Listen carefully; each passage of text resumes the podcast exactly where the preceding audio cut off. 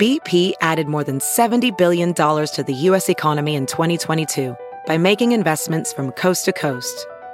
Investments like building charging hubs for fleets of electric buses in California and starting up new infrastructure in the Gulf of Mexico. It's and, not or. See what doing both means for energy nationwide at bp.com slash investing in America.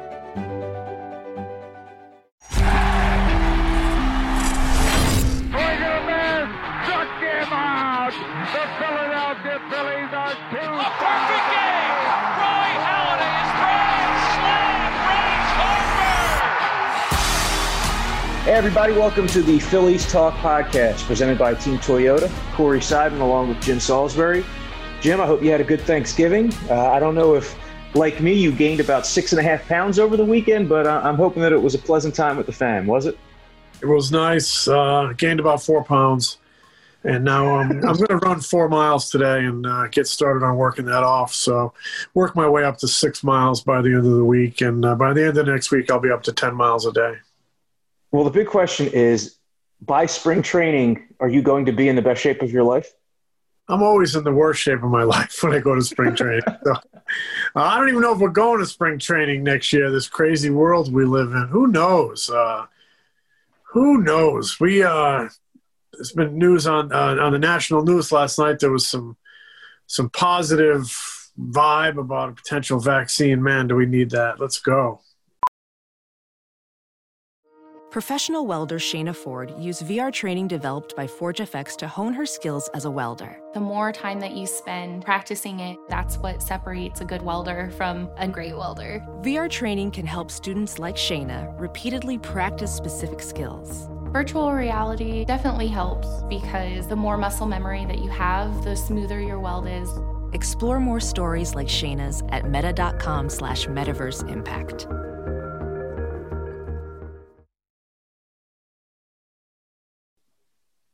Yeah, really. Yeah, I mean, we there's a lot we don't know about 2021. We don't really know the rules that MLB is going to be operating under uh, compared to 2020. We don't know, um, you know, if there's going to be spring training. But the next date on the Major League Baseball calendar is this non-tender deadline uh, that the Phillies have a few interesting players that they're going to be weighing their uh, futures, including Vince Velasquez, Seranthony Dominguez, Hector Neris. You wrote about this at NBCSportsPhiladelphia.com this week, Jim. The deadline is Wednesday night. Uh, which direction do you think the Phillies are going to go with some of these pitchers? Well, um, it's, it's, it's really tough to say. I think Neris, just given the state of their bullpen, and uh, you know, I know at times he can be frustrating, but overall his track record has been pretty good. I think they they uh, figure out something with him um, to bring him back. Vinny Velasquez up in the air. We've talked about this a few times. Uh, he seems primed for a change of scenery but this is a team that really lacks pitching depth. Um, I don't know. After five years, do you give him a, another shot? I, I, just don't know. So it wouldn't surprise me if that went either way. Uh, Seranthony Dominguez, only because he's injured, he's going to miss next year. He's getting more expensive, and the service time is racking up. I guess they would consider possibly non-tendering him. It's an awfully good arm to let walk away, but um, now it's an arm with a, a, surgically repaired elbow. You're not going to get anything out of him in 2021. Uh, we'll see how that goes. He has been rehabbing with the Phillies, but you know I think that's still because he's Phillies property. Um, we'll see. Three pretty interesting cases. Uh, I'm really eager to see that list come out tomorrow night. Exactly, see how exactly how many free agents, uh, new free agents, hit the market. We think there could be quite a few of them as teams tighten their belt uh, after losing revenues in 2020. Um, a lot of talk that some um, significant names could be on the market, and I think the Phillies are going to go out there, and we know their budgets are tight. Uh, that they're going to be out there looking for bargains. Uh, once upon a time, this is how they got Jayson Werth after he was non-tendered. So they'll be looking um, to augment their starting pitching, to make some scores in the bullpen, uh, and other areas. And, and one area that I'm kind of curious to see what happens out in Cincinnati with uh, one of their catchers, Curt Casali. If if he's non-tendered and he's a kind of a been talked about as a potential candidate to maybe be non-tendered, I wonder if I wonder if he becomes uh, somebody the Phillies would target.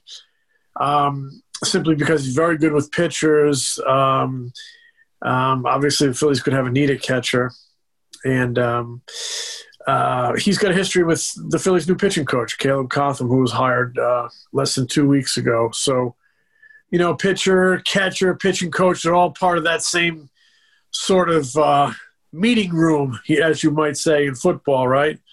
Uh, they all kind of work together and feed off each other. So I'm wondering if that history with Cotham might make Casali a target of the Phillies if he is non-tendered by the Reds. So we'll see tomorrow night. Yeah, I mean, uh, uh, Casali is certainly no JT Realmuto, but his last three seasons in Cincinnati, pretty good offensively. Hit 260, 785 OPS, uh, 18 homers, 22 doubles, and about a full season's worth of at bats. Uh, so, an interesting name to keep in mind as the Phillies look to potentially bring in a catcher if they can't bring back their incumbent in JT Realmuto. Jim, in talking about that non-tender deadline, you know, one of the guys that you brought up and one of the guys we talked about last week too was Seranthony Dominguez. And I know that the line of thinking is that, you know, you'd be paying the guy pretty much to not pitch in 2021. He'd probably be closing, uh, earning close to a million dollars.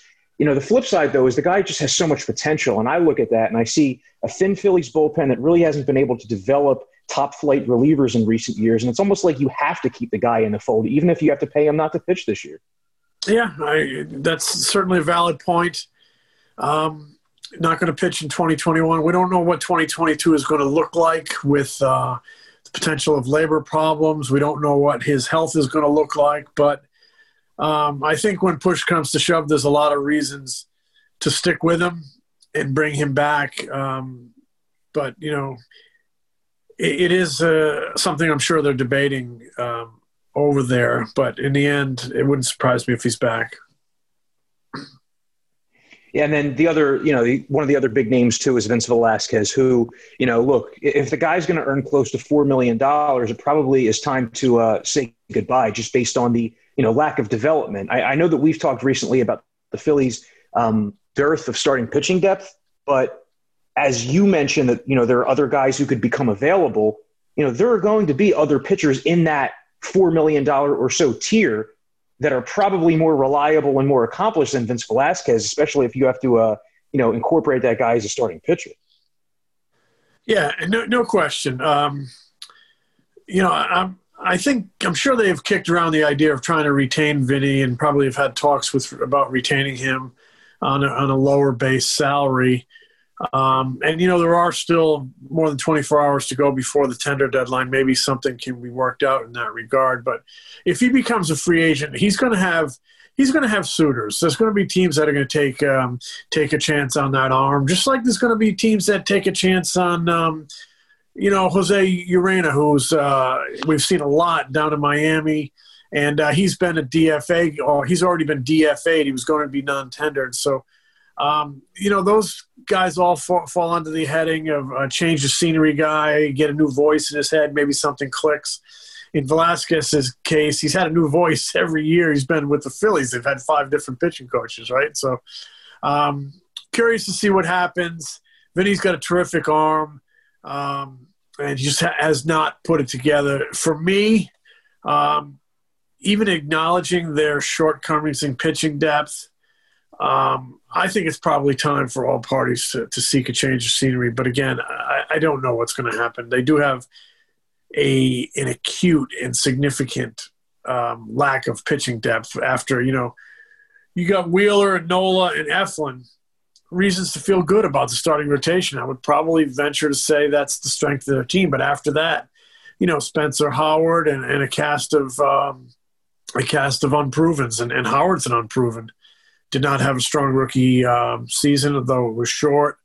Has had elbow, I'm sorry, uh, shoulder stiffness. Um, is ended up being sidelined the last two years, so I think that's an area you have to at least um, be cognizant of. So there's not a ton of depth um, coming. Ranger Suarez, maybe he, he's always wanted to start again. Maybe he is um, gets a look in spring training. Obviously, Spencer Howard, Cole Irvin. They placed um, Damon Jones on the 40 last week. They placed Bailey Falter on the 40 last week. Um, uh, Adonis Medina is still on the 40. And then, you know, most of your other guys on the 40 are a bit farther away. I did notice um, uh, this morning, Ramon Rosso, who I think probably profiles as more of a reliever down the road. He caught some eyes in spring training, big power arm guy.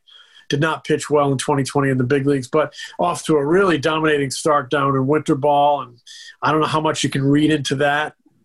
Um, a lot of times the top players don't show up until later in the season. Uh, hitters are still just getting going. But the fact of the matter is, he's pitched really well nine scoreless, uh, only two walks, eight strikeouts, one hit. So it's a step in the right direction. Uh, he'll be in Clearwater. They'll put some eyeballs on him and see what happens. But they do need to mind that free agent, the existing free agent list, and um, they need to mind the non tender list uh, for potential starting pitching depth. Uh, we talked a lot about Mike Minor. It appears he's going to Kansas City. Um, and um, real slow moving free agent market other than the Atlanta Braves who've jumped on uh, a couple pitchers, former Phillies, um, in um, Drew Smyly and, and, Charlie Morton. But uh, I think things are going to be picking up here, you know, maybe by the weekend, at least on that second tier of free agents. Um, just because this is what everybody's been waiting for to see exactly what the complete free agent pool looks like after the non-tenders. So they'll be out there. I think teams can start getting to work a little bit more on those second tier guys with the top tier guys. You know, the Bauers, the Springers, the JT Realmutos. I just think it's going to take uh, longer on those guys. It's been all it's been all one year deals so far for free agents, including that Mike Minor deal that you alluded to, which is reportedly uh, one year six million. Uh, Jim, you mentioned that Vince Velasquez is probably going to have some suitors if he's non-tendered. I'm looking through this list of non non-tender candidates around the list, and to be honest, yeah, Velasquez is toward the top in terms of like enticing starting pitchers who could be non-tendered. I mean, aside from Velasquez, you're looking at uh, you mentioned Jose Urena of the Marlins, maybe Steven Matz of the Mets, but then you're looking at guys like I don't know Brad Keller of the Royals, Steven Brault on the Pirates, like number five starters. So Velasquez, because of the velocity, because of uh, you know the tantalizing talent, uh, he will probably be able to score a little payday here. It's not gonna, you know, he's not gonna break the bank, but he should be able to find an opportunity. Just uh, when you look at the, the, landscape of the other non-tender candidates, he, he'll find an opportunity. Everybody thinks they can uh, fix a straighten out a great arm, and he certainly does have a great arm. And that opportunity might be right back here. We just don't know. Um, if this was an organization that had more pitching depth, starting pitching depth, I think uh, it would be, you know, uh, thank you very much. Uh, we'll catch you down the road. But that lack of pitching depth is is something to be considered in the in the case of Vince Velasquez. If you've been looking for a new or certified Toyota, come be part of the team. With inventory arriving daily, we'll help you find a vehicle that works for your lifestyle and budget. We'll continue to ensure that your next buying experience is as safe and efficient as possible. Our service center is open with easy online scheduling and a quick, clean process to get you back on the road safely. So head to teamtoyota.net and be safe, be strong, be a team. Hey, Jim, what do you think about this uh, Bobby Abreu campaign that the Phillies launched this week? They sent out a press release just kind of pointing out all of Abreu's strengths and the, uh, the numbers he have that compare favorably to some other Hall of Famers here as Abreu goes into his second year on the ballot. I'll say up front, you know, I grew up watching Bobby Abreu. I was like a teenager when he was in his prime. Uh, I loved watching him, but it, when I was watching him, I certainly did not think of him as a Hall of Famer. And in my opinion, that's what the Hall of Fame is. It's guys who, when you're watching them, you undoubtedly think to yourself that, you know, this guy is one of the greatest players in the history of the game. The story of baseball can't be told without him. And as, you know, as dominating as some of Abreu's numbers are, I just don't know that he ever really fit that criteria. I, I, like the way you phrased that. Can the game of story of baseball be told without a guy, and that defines a Hall of Famer? Uh, and I kind of agree with you. Uh, I, I, think it's gotten a little bit away from that. I think there's been some, um, you know, there's those slam dunk, you know, Babe Ruth, Joe DiMaggio's, uh, Willie Mays, Hank Aaron's. And then there's guys that you feel like are second tier, but they're in. So uh, I feel like some of the criteria has maybe been watered down. Don't get me wrong, all still uh, great, great players in the rare era of baseball in the history of the game. Um, but yeah, I would agree with you. I mean, you know, Bobby Abreu, he doesn't immediately click in my head as you know guaranteed Hall of Famer. Uh, that said, with the advent of advanced metrics um, and you know sabermetrics and, and advanced analytics, um, you know the guys that run baseball teams these days go gaga over players Bobby Abreu's um, skill set, the on base and the play discipline, things like that. Um, so with um, those metrics getting more um, um, sort of uh, being valued more by the by the voting body, uh, a guy like Bobby Abreu probably stands to have a better chance. That said, he only got 22 votes in his first year on the ballot last year, and that was barely enough to stay on the ballot. It was five and a half percent. You need five percent to stay on, so he stays on for a second year. I'm sure he'll get more votes this year, maybe with some help from the Phillies and. Uh, in that uh, document they did send out, which was really well researched and, and, very well done. I mean, a lot of those numbers jump off the page. He did have a great, great career. Uh, it's not unusual for teams to get behind one of their own, uh, one of their own players, almost like uh, you'll see colleges, um, you know, send out the credentials of a Heisman Trophy candidate or um, um, whatever the equivalent is in basketball or the Hobey Baker in, in hockey, and SID will send out um, his that player's um, notable achievements to you know help um, the voters make up their mind. It's stumping for your guy, but it's part of the job. It's part of what you what you do. And I don't remember the Phillies really ever doing this before for one of their own. But Bobby is one of their own. He played nine seasons here. Um, he is on the Wall of Fame, very well liked. Um, and I thought the uh, Phillies did a good job with with that. Um, with that communique, with that dossier, if you will, enlisting all Bobby's uh, uh, accomplishments. I know the Houston Astros have done one in the past for, for Billy Wagner, another former Philly who back on the ballot, I think, for his sixth year, got 31% of the votes last year. Um, you know, Curt Schilling got 70% of the vote last year. He's on there for the ninth time. I, I you know, he's within 5% of the vote. Was he, if he came 20 votes short last year, I think he's got a really good shot at getting into the Hall of Fame uh, when the results are announced on January 26th. Scott Rolen made a nice jump last year. He's back on the ballot. So a lot of folks with Phillies ties, uh, Phillies ties are on this ballot, including Bobby for the second time. And uh, like I said, the team has gotten behind him, and uh, it was certainly an interesting read. And you can read more about it on um, NBCSportsPhiladelphia.com. A lot of interesting numbers there to chew on. Uh, a lot of interesting uh, comparisons to the 26 other right fielders that are in the Hall of Fame. Again, uh, he only got 22 votes last year, five and a half percent. He needs a long way to go before he gets 75 percent. Um, but you know what? That's what we do in the off season. We we kick things around. We we um, we monitor the hot stove, and in December and January we talk about the Hall of Fame. So it's certainly an interesting topic for baseball fans to talk about the case of Bobby Abreu. Well, you know, 5% is very low for a first year, and um, it, it, foretells that he may not get in. However, you know, Larry Walker, who there was a big campaign for him this past year, in his fourth year on the ballot, he got 10% of the vote. And then he made it in. You know, he, he eventually made it in. Tim Raines, his first year on the on the ballot, about 24% of the vote, eventually got to 86% a decade later. And the reason that those two guys um, feel applicable is because if Abreu gets in, it's going to be because of an internet campaign. It's going to be because the numbers are weighed uh, more heavily now than they were in his playing days. I mean, I think if Bobby Abreu played in this era, he'd stick out more. I mean, he would be Joey Votto, for example. People would look at him like that. Uh, but the fact that he played at the height of the steroid era when numbers were going crazy all around the league, you know, whether or not he was part of that, uh, he gets lumped in with all these guys who had 400 on base percentages as if it was like a 360 OBP. Yeah, no question. Um, and with the passage of time, what the, all the things he did well seem to be becoming more appreciated uh, in this era of the game. Uh, whether or not Bobby gets in, I covered him his entire time in Philadelphia. I remember the day they traded for him. We were in uh, Phoenix at the expansion draft, I guess it was. Um, eh, the expansion draft, I guess it was like November of 97. And um, yeah, 97. And uh, the Phillies, he had been in the Astros system. Ed Wade, who was the Phillies assistant GM, this was back before you know, the Phillies had and all teams had a huge pro scouting department. Ed was the assistant GM, and he actually went out and did a lot of pro scouting in spring training. And uh, he covered Central Florida, covered a lot of Tigers, he covered a lot of Astros. They trained in Central Florida.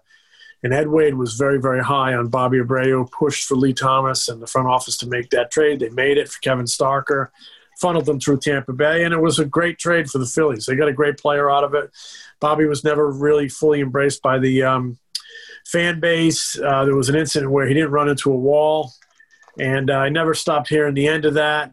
Um, but I'll tell you, he was an awfully good player, and um, and uh, fun to watch. He could really throw. He could run when he was young. Hit for power. A lot of a lot of doubles. A lot of extra base uh, hits, and uh, was a good Philly. Um, and ultimately a great Philly on the Wall of Fame. You know, missed out on uh, the great run of, of championships. He saw he was traded to the Yankees and sort of handed the baton off to the next core of, of Jimmy Rollins, Chase Utley, and Ryan Howard. But hey, at the end of the day, Bobby Abreu had a career you can hang your hat on, whether he gets into Cooperstown or not. Um, he was a, a, pretty darn good player. Who feels more like a Hall of Famer, Hall of Famer to you, Bobby Abreu or Todd Helton? Helton's got big numbers. Um, I know there's that whole Coors Field thing, but hey, you know you can't control where you play unless you're a free agent. He was drafted by that team, so uh, I don't know um, who feels more like a Hall of Famer. I, I don't know that I can give you an answer because I don't know that either guy for me really passes that you know immediate sniff test that yeah he's a Hall of Famer because with a Hall of Famer like you mentioned earlier can you tell the story of baseball without him? To me, a Hall of Famer is you, you immediately know right he's a Hall of Famer. Mariano Rivera, um, mm-hmm. uh, Derek Jeter, um, Willie Mays, you know um, George Brett, Mike Schmidt. You know you just know it. And I'd have to dig into both of their numbers, and that just that admission, um, I think, is telling about their candidacy. But both guys, I you know, I know Helton's got great numbers. He's got a lot of people behind him that think he deserves to be there. He was a hell of a hitter for a long time. And it bodes well, I would think, for Helton that Larry Walker made it in, kind of breaking that Coors Field, um, you know, barrier of entry. Obviously, Helton's numbers were much better in Colorado than they were elsewhere. But I'm just looking at, you know, the Phillies mentioned Abreu's 10 year peak. Helton's 10 year peak, he hit 332 OPS over a 1,000, averaged more than 30, more than 100. The question is just whether his actual peak was long enough. He really had like five or six great years. Whereas Abreu, I mean, that's something that certainly played in his favor was the longevity. I mean, this is a guy who remained productive beyond his days with the Phillies. He was a productive Yankee, drove in 100 runs for the Yankees one year. Uh, so it'll be interesting to see what happens with these Hall of Fame elections uh, in the upcoming year. But Curt Schilling, who you referenced before, he got 70% of the vote last year. He was the closest guy who didn't make it. And this is not a really strong Hall of Fame class. So, of everybody on the ballot, it seems like he has the best case of getting in. Would you agree with that? Yes. Of the guys on the ballot, uh, it seems like he has the best case. I've always thought he had Hall of Fame credentials. Uh, I remember when he retired writing a piece that I thought he was a Hall of Famer, and, and I, I, still feel that way. Um, and Philadelphia was a big part of the, I would call the foundation of his career. Uh, went on to win a World Series in um, Arizona and two of them in Boston, including that iconic 2004 victory when they snapped the curse, and he was such a big part of it, uh, pitching on that bad ankle. Um, he had iconic moments. Uh, he had 300 strikeout seasons. He had amazing control, um, amazing uh, strikeouts to walks. Uh, you know, you, you, if you ask me one, I need one pitcher to pitch a game to save my life. He's the guy I give the ball to. I saw it up close. I covered him. He was, man, he could get up for a big game and he could deliver. Uh, so I, I, do think Curt Schilling's a Hall of Famer sure there's a lot of debate, and um, I'm really curious to see what happens in, in that uh, vote next month. But I, I have a feeling he's going to get in. I mean, if he, if he's ever going to get in, it's going to be this year, right? It's his ninth year.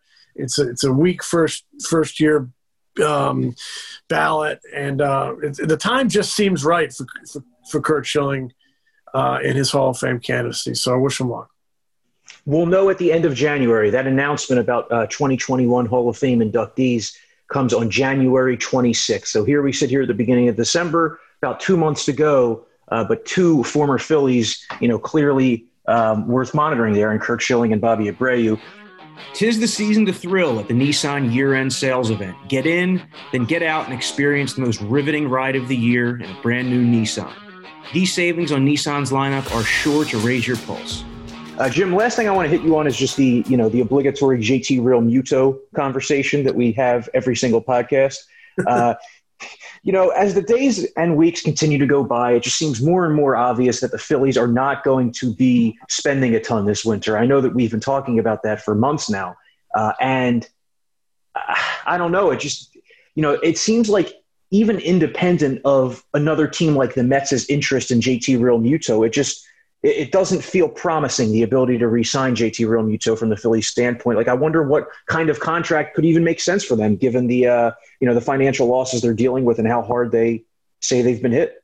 Yeah, I, I don't know um, where this thing is going to go. Um, obviously, there is a feeling of pessimism, um, and you know, rightfully so. Uh, ownership's on record talking about their losses and how what they spend next year is going to be uh, determined by their revenues and whether people are going to be in the seats next year. We're not sure what's going to happen next year. Um, we know Realmuto set a very high price, um, but you know, though there is pessimism, you know, I, I don't think you can say there's zero percent chance he comes back. I just think you need to let the market unfold. We know um, Realmuto has aspirations of a, a humongous deal if that doesn't pan out in this market, does he become more of a realistic fit right back in a place he liked, Philadelphia? We'll see. I just think every team that's interested in JT Realmuto is going to let that market develop, as they are with um, Trevor Bauer, as they are with George Springer, the other kind of cream of the crop free agents. Uh, I just think those are going to take a long time to pan out as as teams um, try to figure out where their budgets are going, where their revenues are going, what they have to spend, and what these guys actually, what their market is, what their value is, what offers they actually have.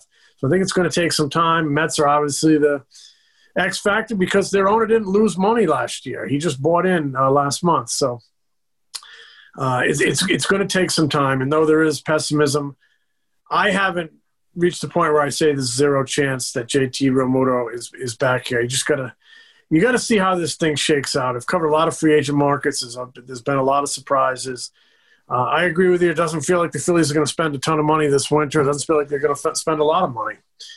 Uh, that said, if JT is out there after the holidays and um, still lingering and, and they have a conversation, you never know what can happen. And I view JT in terms of the Phillies 2021 payroll and beyond as sort of a separate opportunity. Like almost like you have one payroll for 2021 and you have this other payroll if you can re-sign JT. Um, and that payroll and that decision to me is made way above baseball operations and that goes right to the ownership level. So um, that's kind of the way I see this whole Realmuto thing on the 1st of December. I think there are many, many miles to go. Well, there were many, many miles to the Bryce Harper saga. So, you know, we're battle tested in terms of waiting out in off season to see what kind of what kind of movement goes down. That's oh, going to oh, do it for. Am I hearing a, a signing Realmuto documentary? oh man, will it come to that? That's the big question. He's Jim. He's Jim. I'm Corey. That might be some rain delay theater in 2021. Who knows? Uh, we'll catch you later this week on the Phillies Talk Podcast. Happy December, Sixto.